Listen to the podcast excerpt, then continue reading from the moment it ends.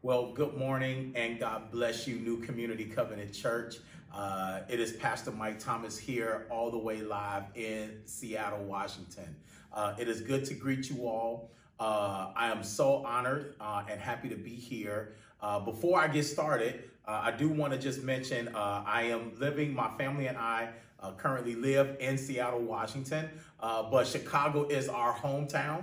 Uh, we always miss and love Chicago. And so uh, it is a blessing to be with you all in this special and unique way as we continue to live in these crazy times uh, during this pandemic. Uh, let me also just give honor uh, to the angel of this house at New Community, our pastor, Pastor Peter Hong. I do say our pastor. for those who may not know, my family, my wife, Kimberly, our son, Jeremiah, uh, Abigail, our daughter, and Gideon. Uh, we actually were attendees, a part of uh, New Community uh, Covenant Church uh, some several years ago before we made our transition out here to Seattle in 2013. prior to that, for three years, we were faithful attendees. I like to say honorary members. We were this close to going through membership, but our lives were blessed beyond measure uh, being a part of New Community Covenant Church. I'm gonna be brutally honest with you. Uh, I have, I'm one of those people who grew up in the church, uh, but it was only uh, until I came and my family came uh, to New Community Covenant Church did we first get that we get our first experience of what it felt like to be a part of a truly kingdom-minded uh, community.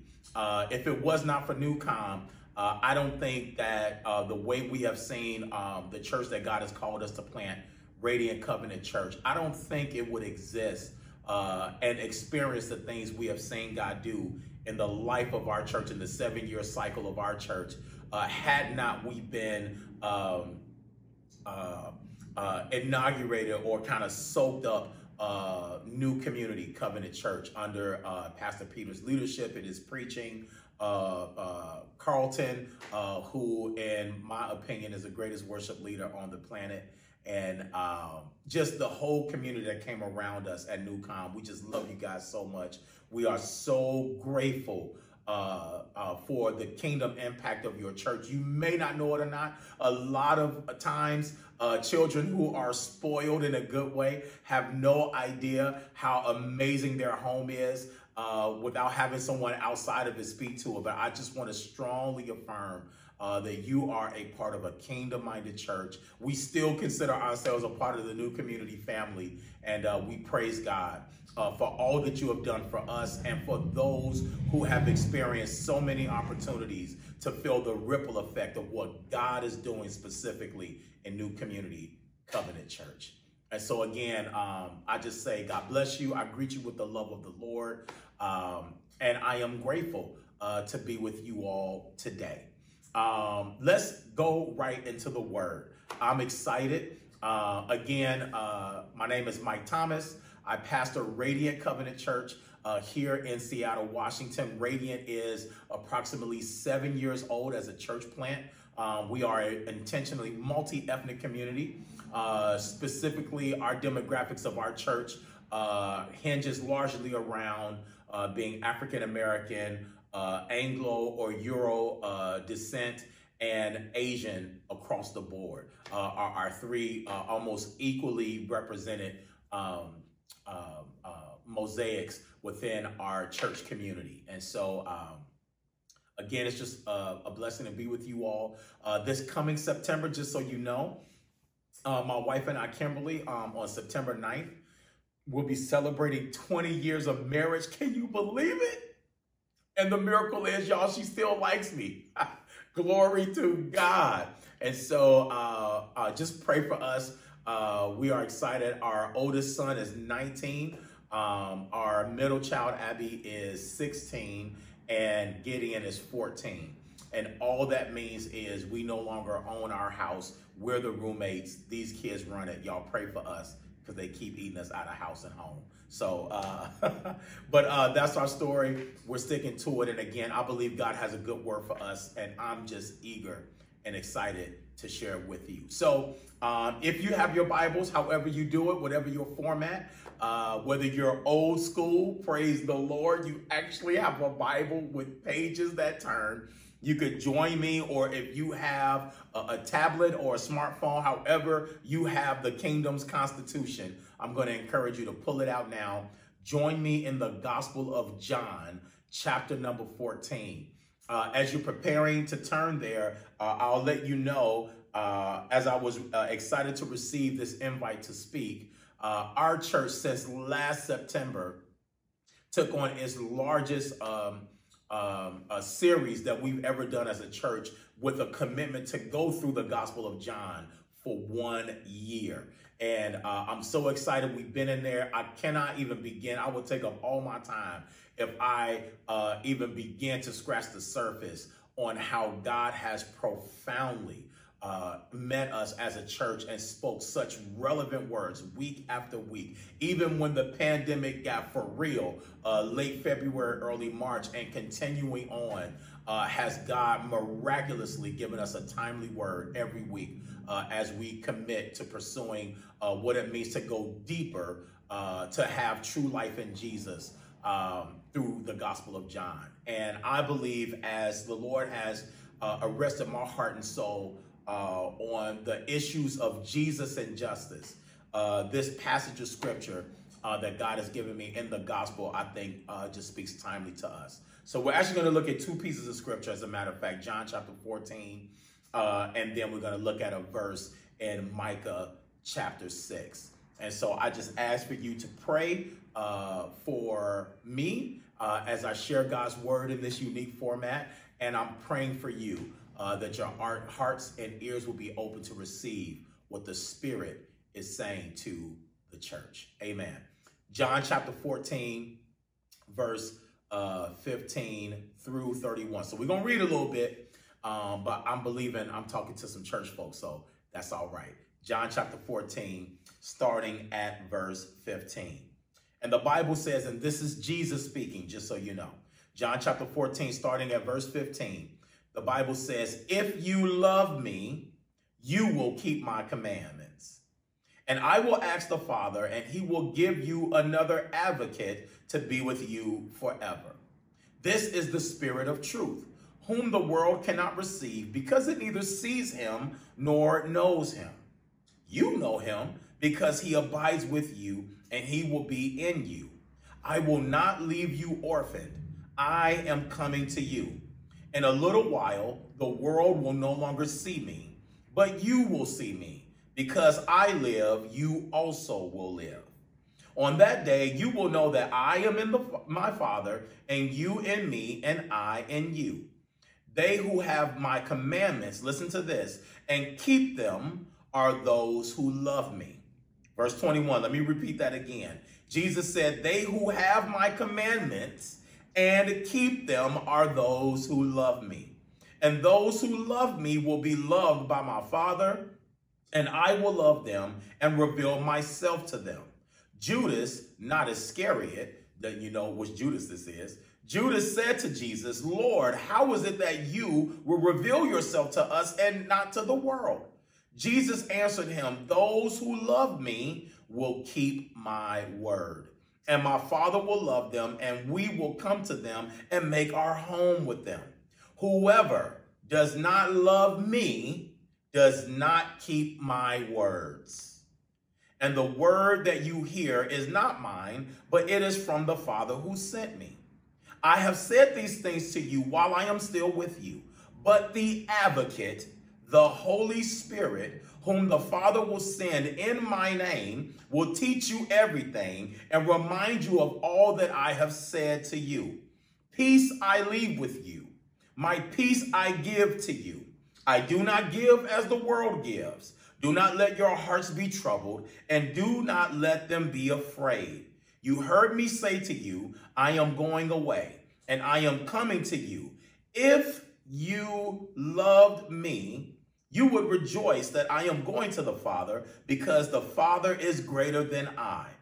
And now I have told you this before it occurs, so that when it does occur, you may believe. Verse 30 I will no longer talk much with you, for the ruler of this world is coming. Jesus says, but don't get it twisted. He has no power over me. Is that good news to anybody? But I do as the Father has commanded me, so that the world may know that I love the Father. Rise, let us be on our way. John 14, verses 15 through 31. And then uh, I want to read this uh, next passage that will tie into our talk this morning. Uh, Micah chapter 6, verse 8. Very popular passage of scripture. You may already know it. Micah 6, 8. He has told you, O mortal, what is good. And what does the Lord require or command of you but to do justice and love mercy and to walk humbly with your God? Can you say amen for the reading of the word of God for the people of God? Thanks be to God. You all, I want to pray uh, but before I pray, let me just kind of share with you uh, the title of my sermon this morning. Uh, and it is literally entitled LMDJ, which is an acronym. LMDJ. Uh, my topic is If you love Jesus, then love mercy and do justice. Amen. Uh, let us pray together. Lord, may the words of my mouth and the meditation of my heart be acceptable and pleasing in thy sight, O Lord, my rock and my redeemer. In Jesus' name. And the church typed, Amen. Amen. I know y'all, this is crazy how we are doing church. We can't say say amen, but we can ask you to type amen. Again, for those of you who may not remember me from several years ago, I want to encourage and remind you if you haven't guessed already, I am black. Amen. I am proud to be an African American, which means I come from a rich tradition of call and response. I know that's going to be kind of impossible to do in this setting, but I believe in my spiritual imagination wherever you are, wherever you're watching this. I want to encourage you to just give me an amen, even if you think you hear something that you may halfway agree with. I need you to give me an amen or type your amen in the chat or, or in the column, uh, whether this is Zoom or live stream, I can't remember, but I want to be able to see it and read it. Type amen when you hear something good. Amen. I believe you said amen. All right. LMDJ. If you love Jesus, church, then love mercy and do justice. Um, you all, uh, as I start, I also want to just share with you uh, a little bit of some things that have happened out here recently as uh, the pastor of a multi ethnic church, uh, a lot like New Community, obviously. Um, in the wake of so much uh, unrest in the middle of a pandemic. Um, it is it was our privilege uh, to hear from the Lord uh, to actually um, um, organize on a grassroots level um, churches throughout not only our denomination in the Evangelical Covenant Church, but local churches here in the Washington area to come together to call out the sin of the American church, firmly rooted primarily in its silence against injustice, and to come together and in uh, the wake of the death of Ahmaud Arbery, Breonna Taylor, whose criminals and murderers have still not been brought to justice, uh, and uh, epitomized by the death of George Floyd, we came together as the church committing to the fact that the church will not be silent and um, praise God, uh, over 46 churches and over 700 people who call on the name of Jesus met us here in downtown Renton, which is just south of Seattle, um, and overtook downtown Renton as the church.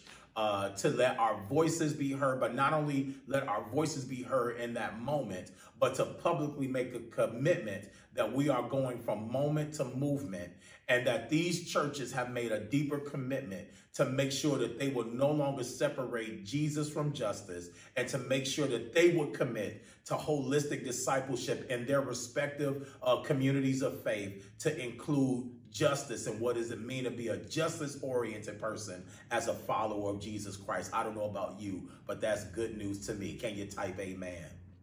And so I bring all of that up because uh, as we think about the reality of the loss of the murder of George Floyd on May the 25th, a 46 year old man by the name of George Floyd was murdered.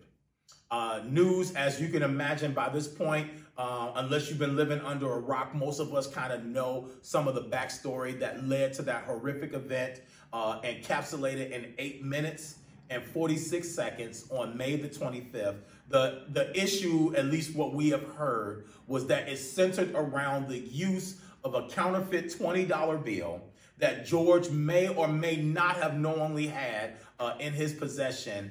And that led the store in which George Floyd was in, that shopkeeper, that owner of that store, who uh, allegedly recognized this uh, phony $20 bill, we're talking about $20, uh, called the police. Uh, and over this $20 confusion, um, there was an attempt to arrest, apprehend, and arrest George Floyd.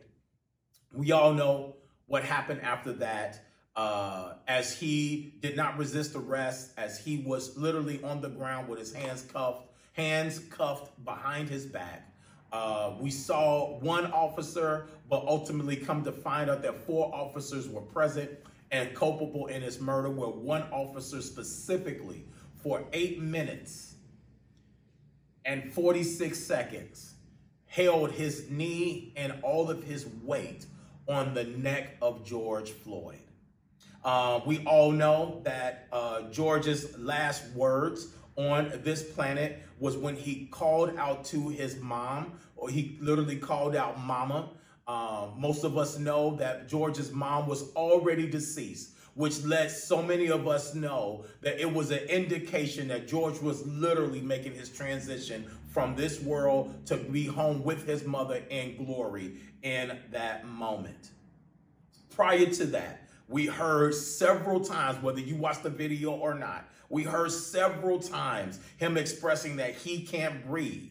Uh, we heard the bystanders saying he cannot breathe. He's expressing he cannot breathe. And yet, that did not convince that officer or the three there to uh, correct the, the assailing officer to let up on George and allow him to breathe. It's interesting how we continue to see this struggle um, and continue to be reminded of this phrase, I can't breathe.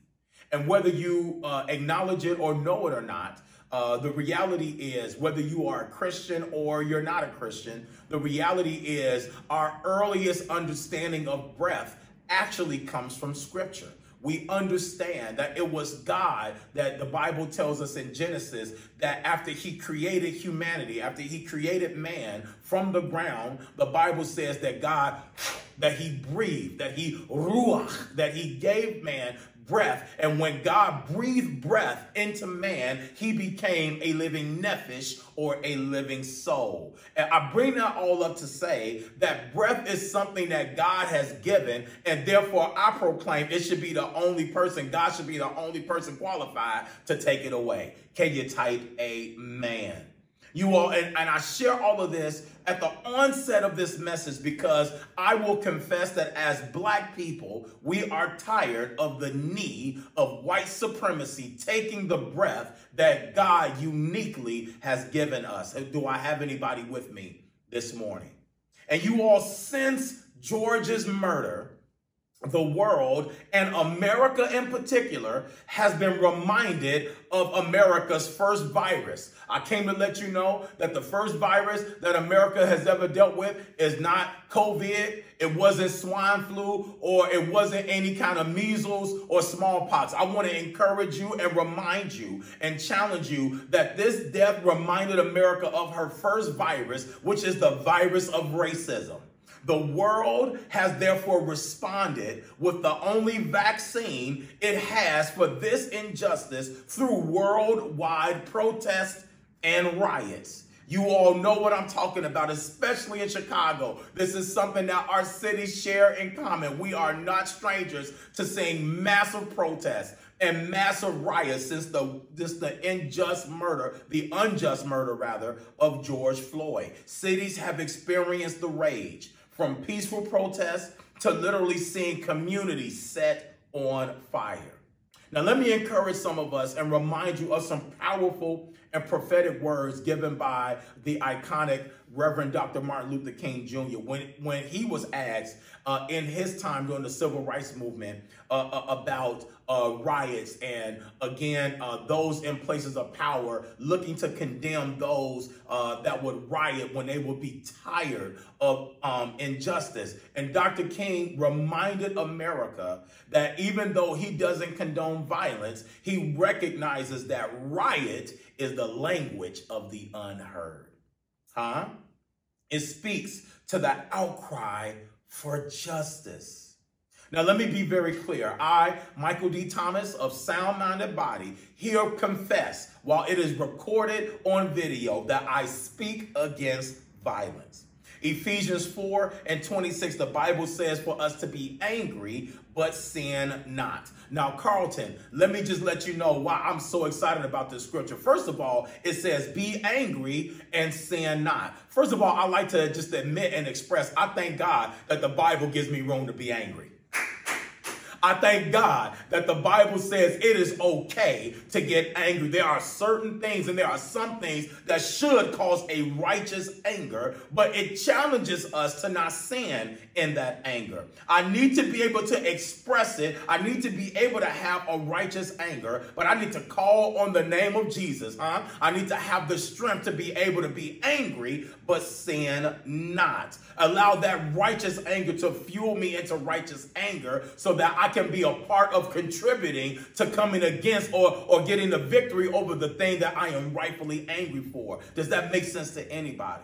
As a matter of fact, if I could go a little further, I want to just call out and challenge us and understanding that you that it is not sin to be angry. That matter of fact, that it is not um, wrong to be angry about things that we should be angry about. Uh, uh, if you don't believe me, I want you to take some time after this message today or throughout this week. Take some time and read the 137th Psalm. Pastor Mike, why do you bring up the 137th Psalm? I'm so glad you asked. It is because it is a psalm or a song uh, that actually, in, uh, in this lyrics, expresses the psalmist who had a deep lament, who had a deep anger of constantly seeing injustice happen. And I want to say to you that if you look at the end of the 137th Psalm, it does not end politically correct. As a matter of fact, the psalmist calls, watch this, not only for their oppressors to be killed. Come on in here, Nat Turner. It was not only for a call for their oppressors to be killed, but for their children to be killed. How many of you all know that is not politically correct? But guess what? It's still in the Bible. I love, don't you love that we serve the kind of God that gives us the space and the grace to simply lament, to simply be angry at injustice, and to give us the grace to know our hearts, even when we don't always articulate things in the most PG or PC or appropriate way. Is that good news to anybody? And so, you all, as a pastor of a multi ethnic church, let me be clear that I love the whole of our mosaic. I just don't love the black people. I just don't love the Asian people. I just don't love the people of color. I love our white sisters and brothers equally. I am an equal opportunity pastor, just like Pastor Peter. We share this in common. We love the whole of the beautiful mosaic multi ethnic church that God has blessed us and privileged us to serve. So I even as I say that, I want to encourage you that at least a part of our ethos here at Radiant Church today is no different in my in terms of my call to speak into the relevancy of our times as we engage our passage and topic today. Because the passion you all, the fiery passion you may be feeling from me today, you may be seeing from a lot of people of color in our world today, watch this, is not just because of the murder of George Floyd. It's because of all the Georges or the murders that George's murder encapsulates or epitomizes today. It's not just because of George, but because of Ahmaud Arbery, because of Breonna Taylor, because of Laquan McDonald, because of Eric Garner, because of Tamir Rice, because of Mike Brown, because of Emmett Till, because of Medgar Evers, because of MLK. On and on and on and on and on. Riot protest is the language of the unheard. And people are tired of feeling like black lives truly do not matter. And so we need to talk about this and seek Jesus and scripture for guidance because the American church, listen to me clearly, the American church from chattel slavery to today has been seemingly united on Jesus but divided on justice. And you all, the church, uh, uh, needs to wake up from this heresy that they believe that there is, uh, and wake up from this heresy, and we need to know that there is no Jesus without justice, and that there is also no justice without Jesus. I'm going to say that again. We need to understand and wake up from this heresy that doesn't remember or realize that there is no Jesus without justice, and there is also no justice without Jesus. And as a Christian and as a pastor who loves the whole and entirety again of our multi ethnic mosaic, I need to call this out. I need to address it and call us to become the church that Jesus means for us to be, to truly know what it means to love Jesus. You all sight is a powerful thing. Um, how we see things can literally change based on our vantage point or our perspective. Here's what I mean by that. Uh, before COVID 19, before this global pandemic, uh, one of the many, many, many, many uh, blessings of living here in the Pacific Northwest is that we literally get to go to Vancouver, uh, which is under a three hour drive. We can leave the country whenever we've had too much of America. Some of y'all will get that after the broadcast. Uh, but whenever we want to go, one of our favorite spots for me and Kim to go to is Vancouver.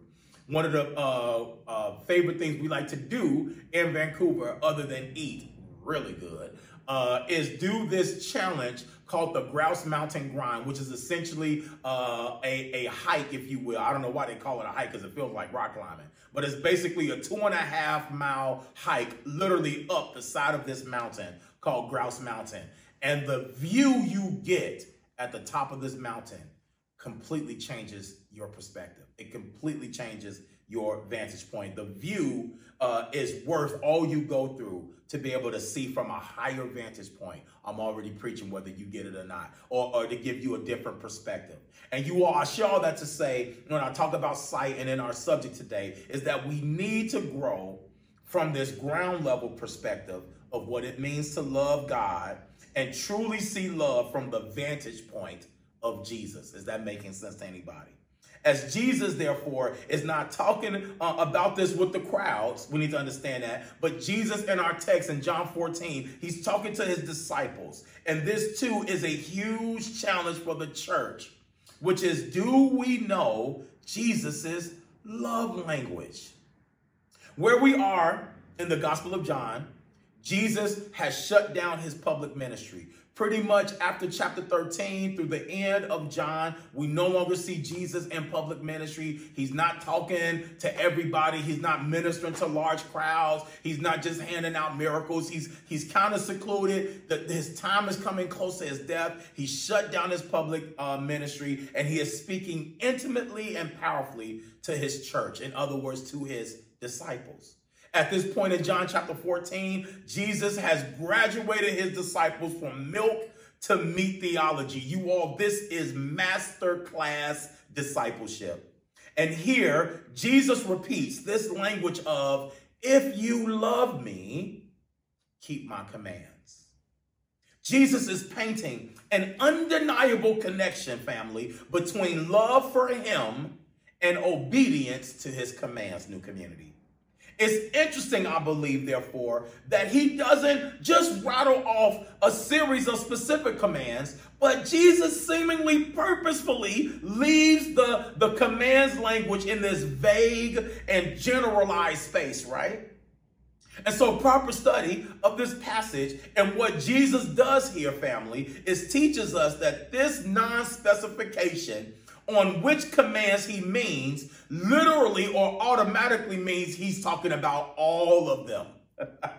Furthermore, it means that Jesus is saying, listen to me clearly, if you love me, new community, keep to all that you know of me.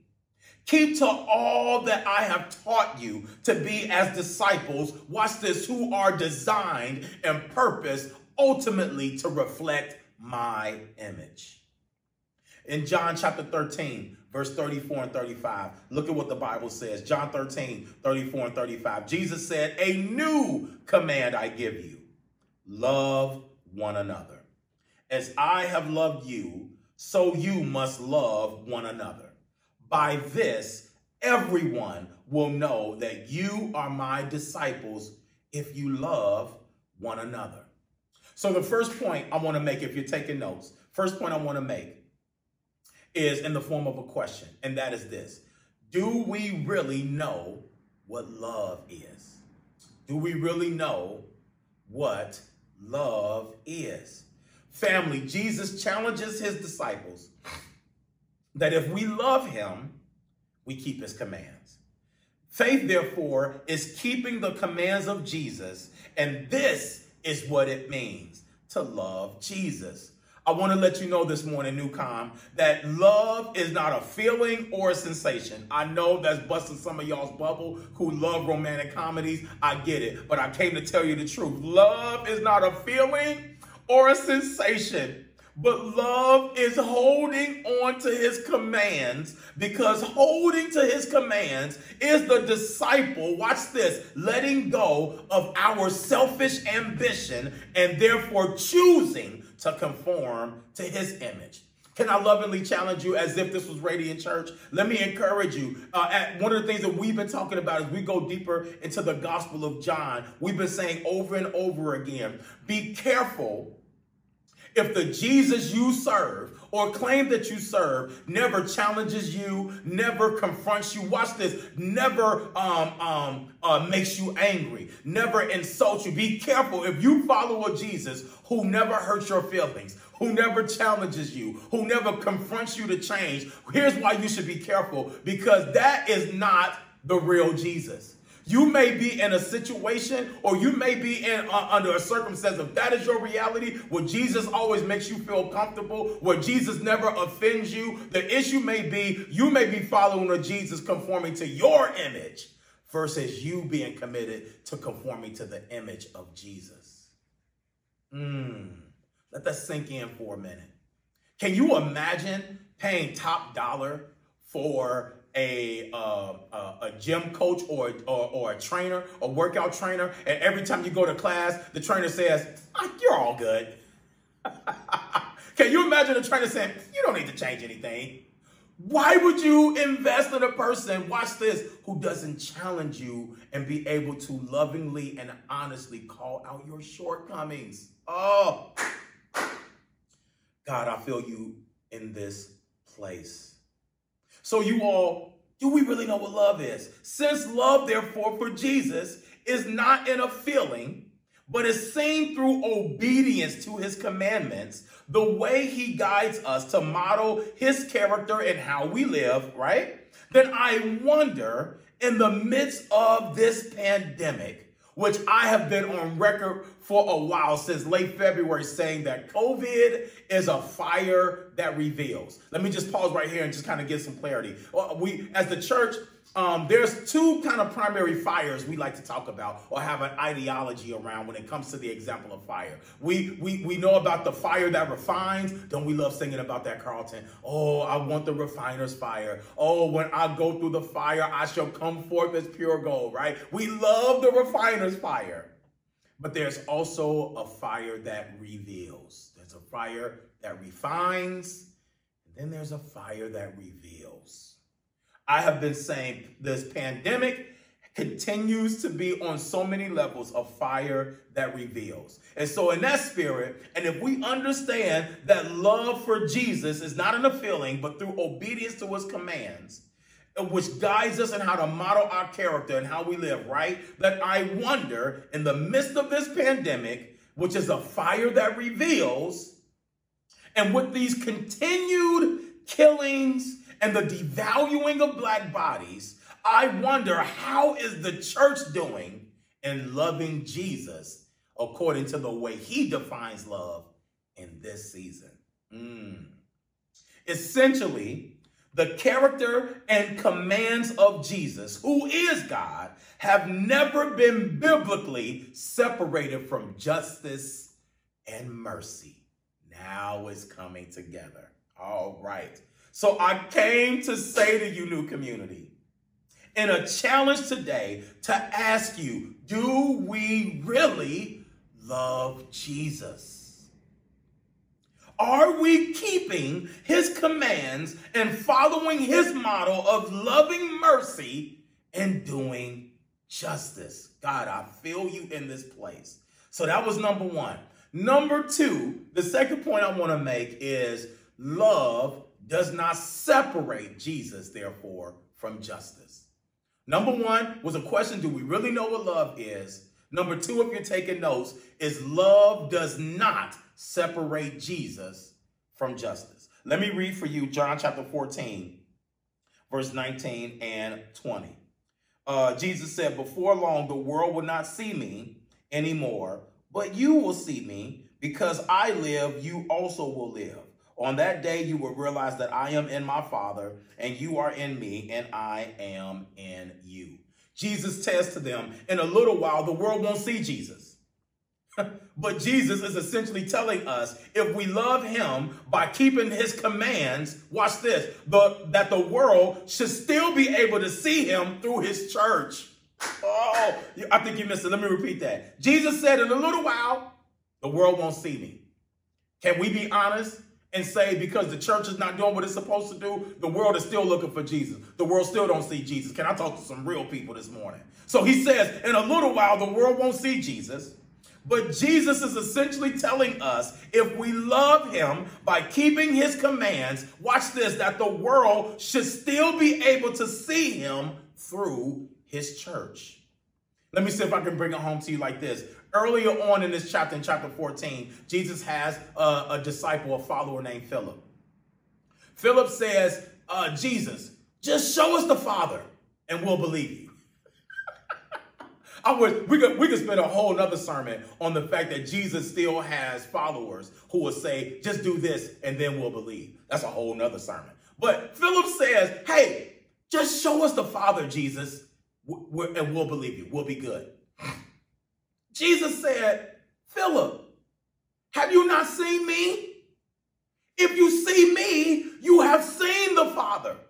Oh my goodness. And Jesus is empowering his church, who he has called to love him by following his example, to likewise be the reflection of Jesus in the earth as his church. So even though Jesus is not physically here, he is still physically here through his church, the hands and feet of Jesus. Come on, church. Hallelujah.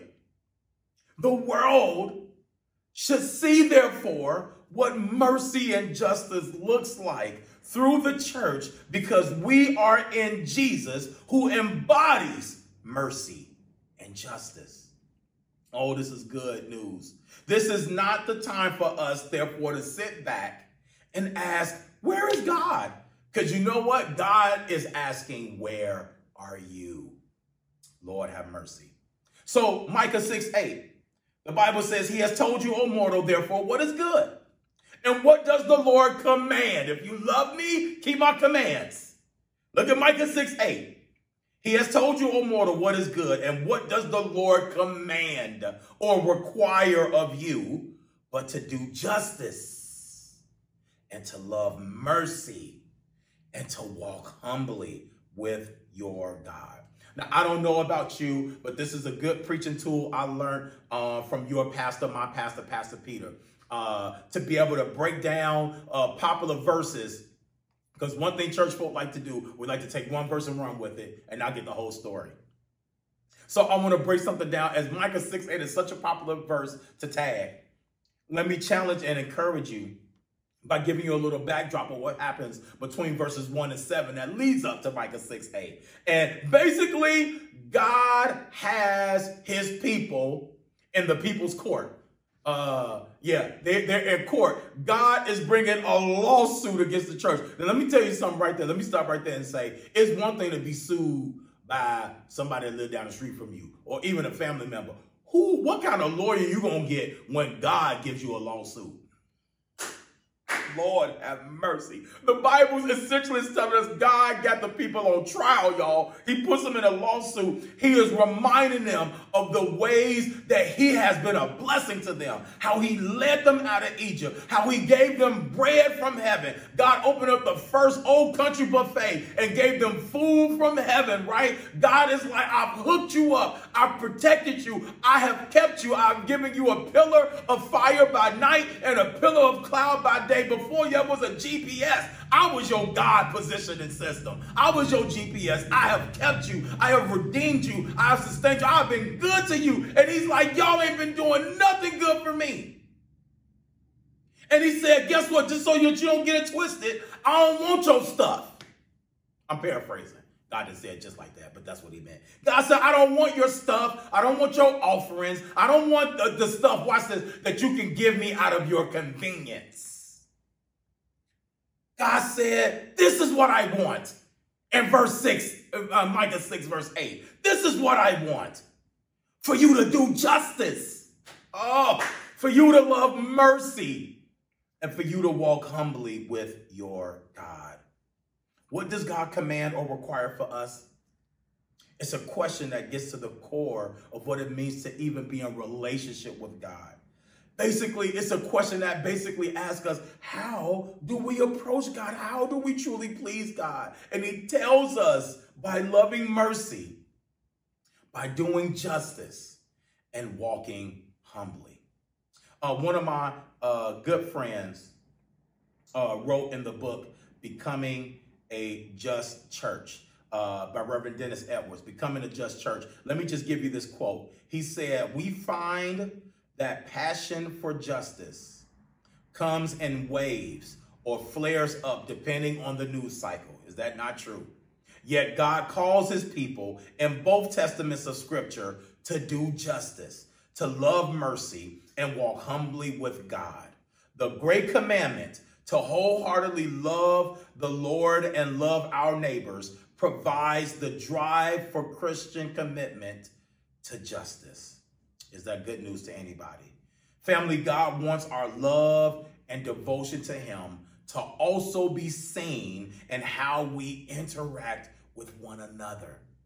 One time, Jesus said in Matthew 22, um, somebody was looking for a loophole of what it means to be a disciple and a follower of God. Jesus told him, You know, the great commandment to love the Lord your God with all your heart, with all your mind, with all your soul, and with all your strength. But then Jesus says, and the second, listen to this. Jesus said, and the second is just as great as the first. What was the second? And to love your neighbor as yourself.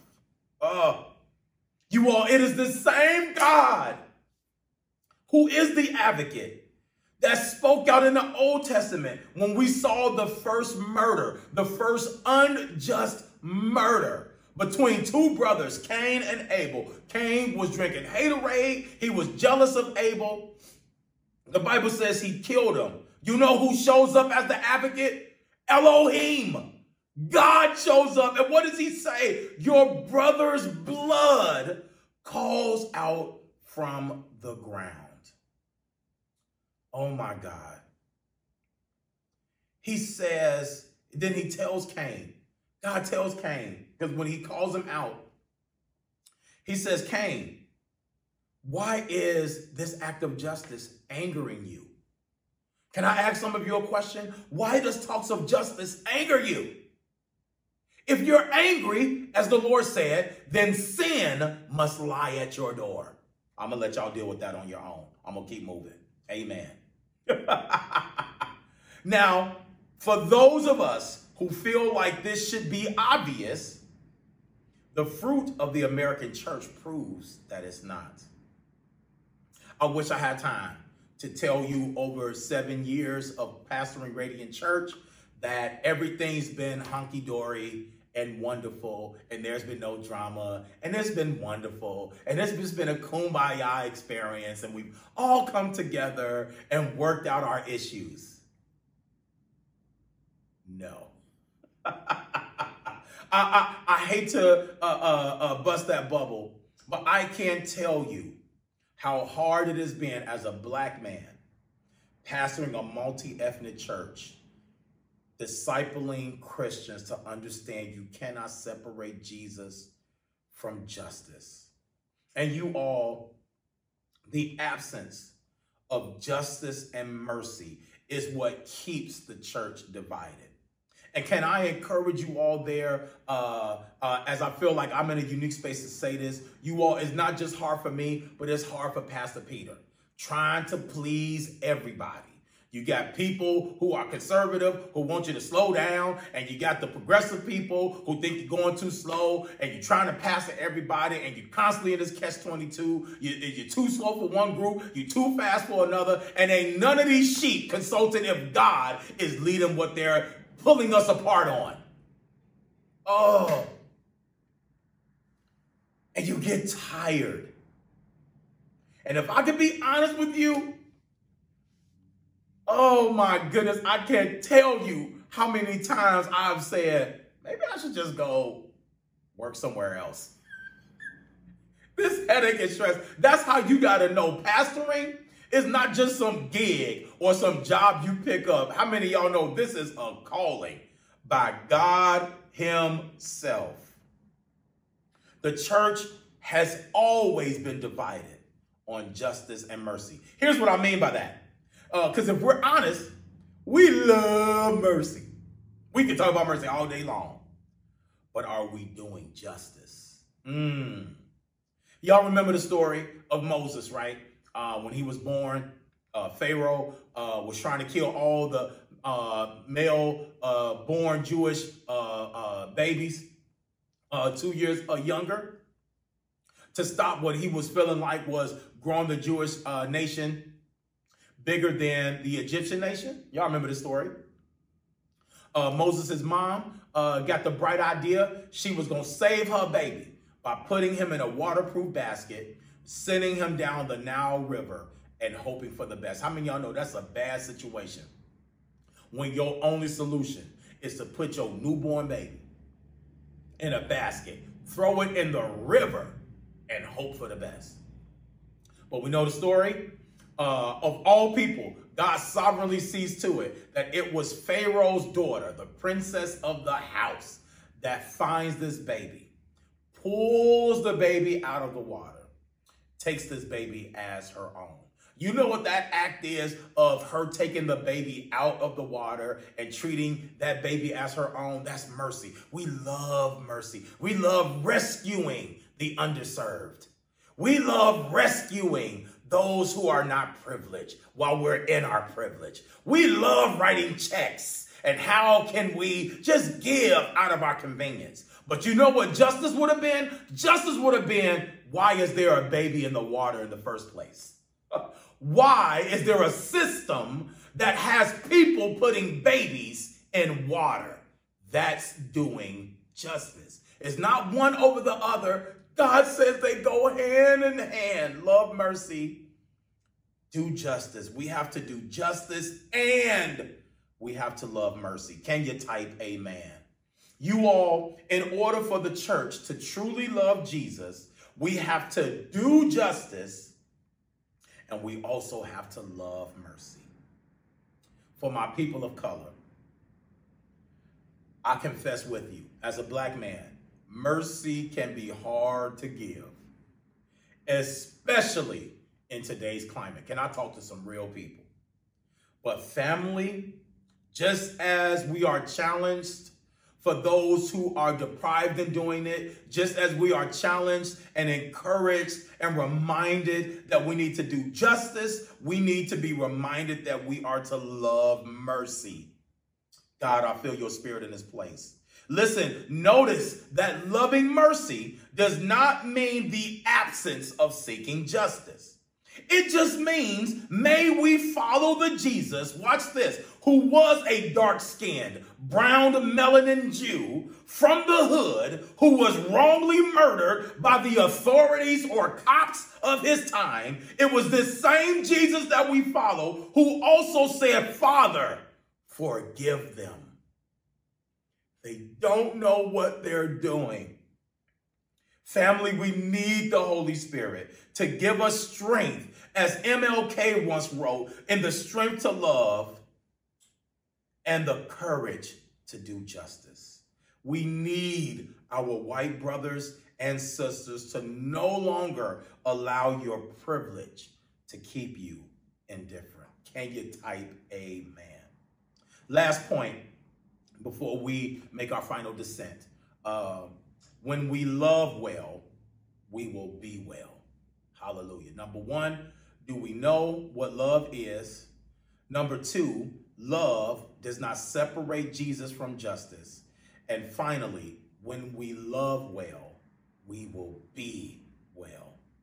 Family, in our text in John, Jesus tells us there is blessing for those who love him.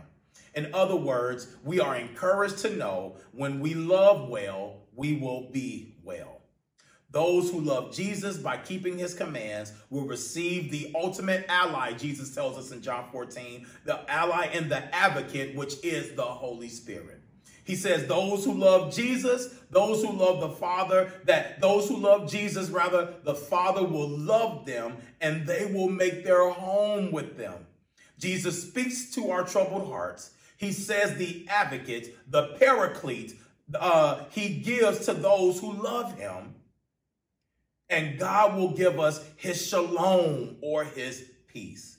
Jesus said, I don't give peace as the world gives it. Jesus' peace is different than the world because when Jesus gives us peace, listen to me clearly, he is giving himself. Jesus is saying, I am laying down my life I am laying down my privilege so that you can rise and find well being and find life abundantly and share in everlasting communion with me and the Father. Now, church, I don't know about you, but I need the author of peace, the one who is himself peace, the Prince of Peace, to give me peace before I go pick up a piece. Some of y'all will get that after the sermon. Y'all don't hear me. Can I talk to some real people? I need the Prince of Peace to give me peace before I go pick up a piece. Woo! The old prophets in, in 1980 hip hop said it's like a jungle sometimes. It makes me wonder how I keep from going. Well, y'all know the rest of it. Family real talk. Those who love well will be well. Mm.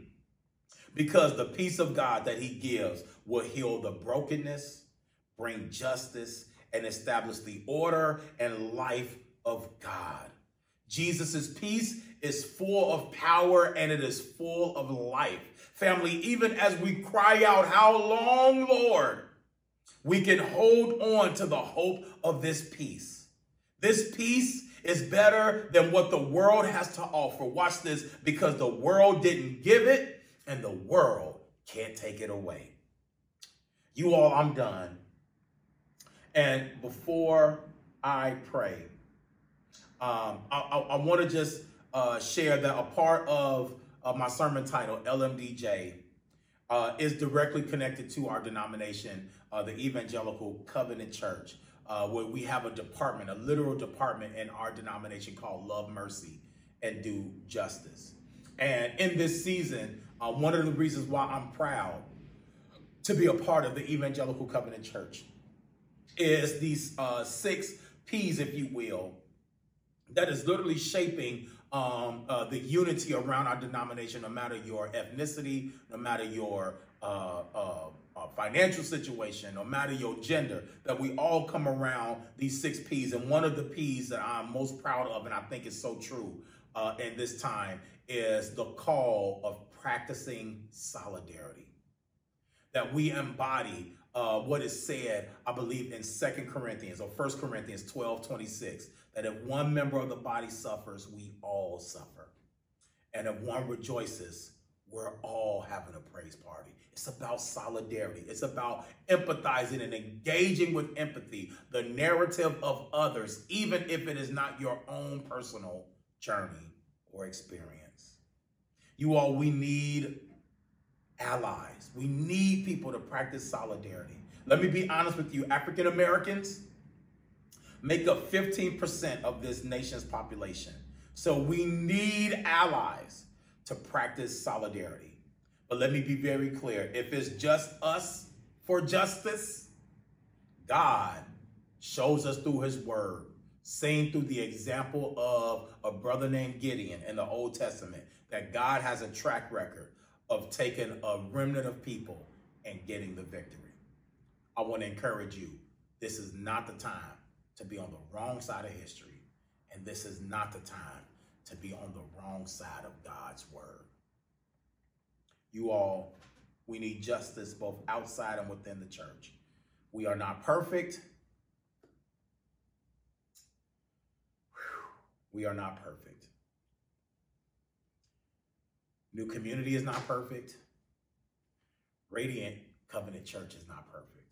There is no such thing as a perfect church. But I want to tell you as I close how grateful I am to pastor a multi ethnic church without having to feel like I have to compromise being black.